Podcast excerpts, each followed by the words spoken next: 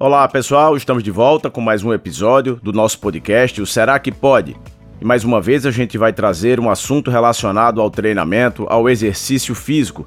E a questão hoje abordada é: será que treinar em casa realmente funciona? Tem sido bem frequente o número de pessoas que passou a se exercitar dentro das suas próprias casas ou até nas academias dos seus prédios. Com a pandemia, ainda mais no período de lockdown, com as academias fechadas, essa foi a saída encontrada por muitos. E isso já foi até pior, porque teve uma época que nem mesmo as academias dos condomínios e os espaços de lazer dos prédios podiam ser utilizados. Atualmente, mesmo após a reabertura das academias, já com a implantação de todos aqueles protocolos de segurança exigidos, algumas pessoas continuaram optando por treinar em casa, sobretudo aqueles de grupo de risco, já que se sentiram mais seguros sem sair de casa. Mas será mesmo que o treino em casa funciona? Será que esse tipo de treinamento chega a trazer resultados?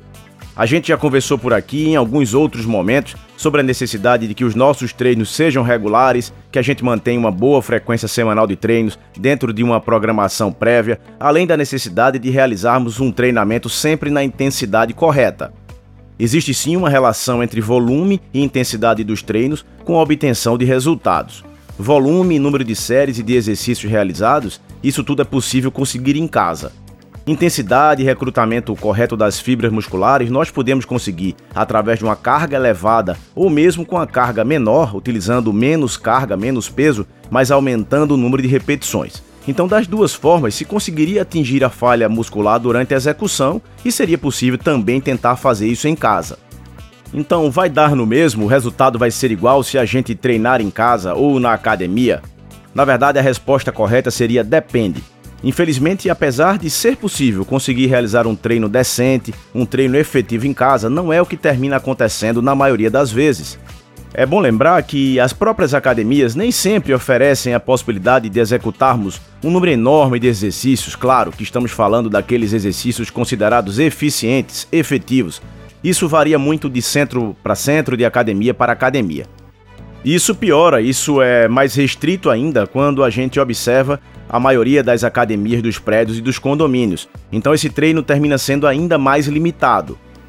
Uma outra coisa importante é que muita gente acha que ao decidir treinar no próprio prédio, por exemplo, vai terminar conseguindo treinar mais do que se tivesse que se deslocar para uma academia mais longe. Claro, na teoria isso é uma verdade, mas na prática se nota que essa pessoa tende a treinar ainda menos. Provavelmente, por ser um treino no mesmo local de casa, a pessoa tende a deixar para depois, termina não priorizando o horário do treino, então isso tudo termina sendo mais um fator complicador. Então quer dizer que esse treino não vai valer a pena, esse treino em casa? Não é bem assim.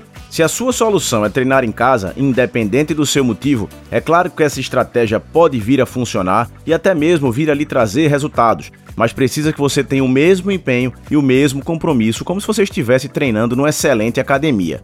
E quanto mais limitante for esse seu espaço em casa ou a quantidade de máquinas e pesos livres, mais focado você vai precisar ser, mais atento e comprometido. Caso contrário, o resultado infelizmente não vai vir. É bem melhor você treinar em casa do que não treinar. Então não se preocupe se você não vai conseguir fazer uma grande variedade de exercícios. Termine fazendo o básico, mas faça isso com perfeição. Os exercícios simples eles serão eficazes se você prestar bastante atenção na execução correta, na evolução da carga, no número de repetições e até mesmo no intervalo entre as séries, que também é bem importante.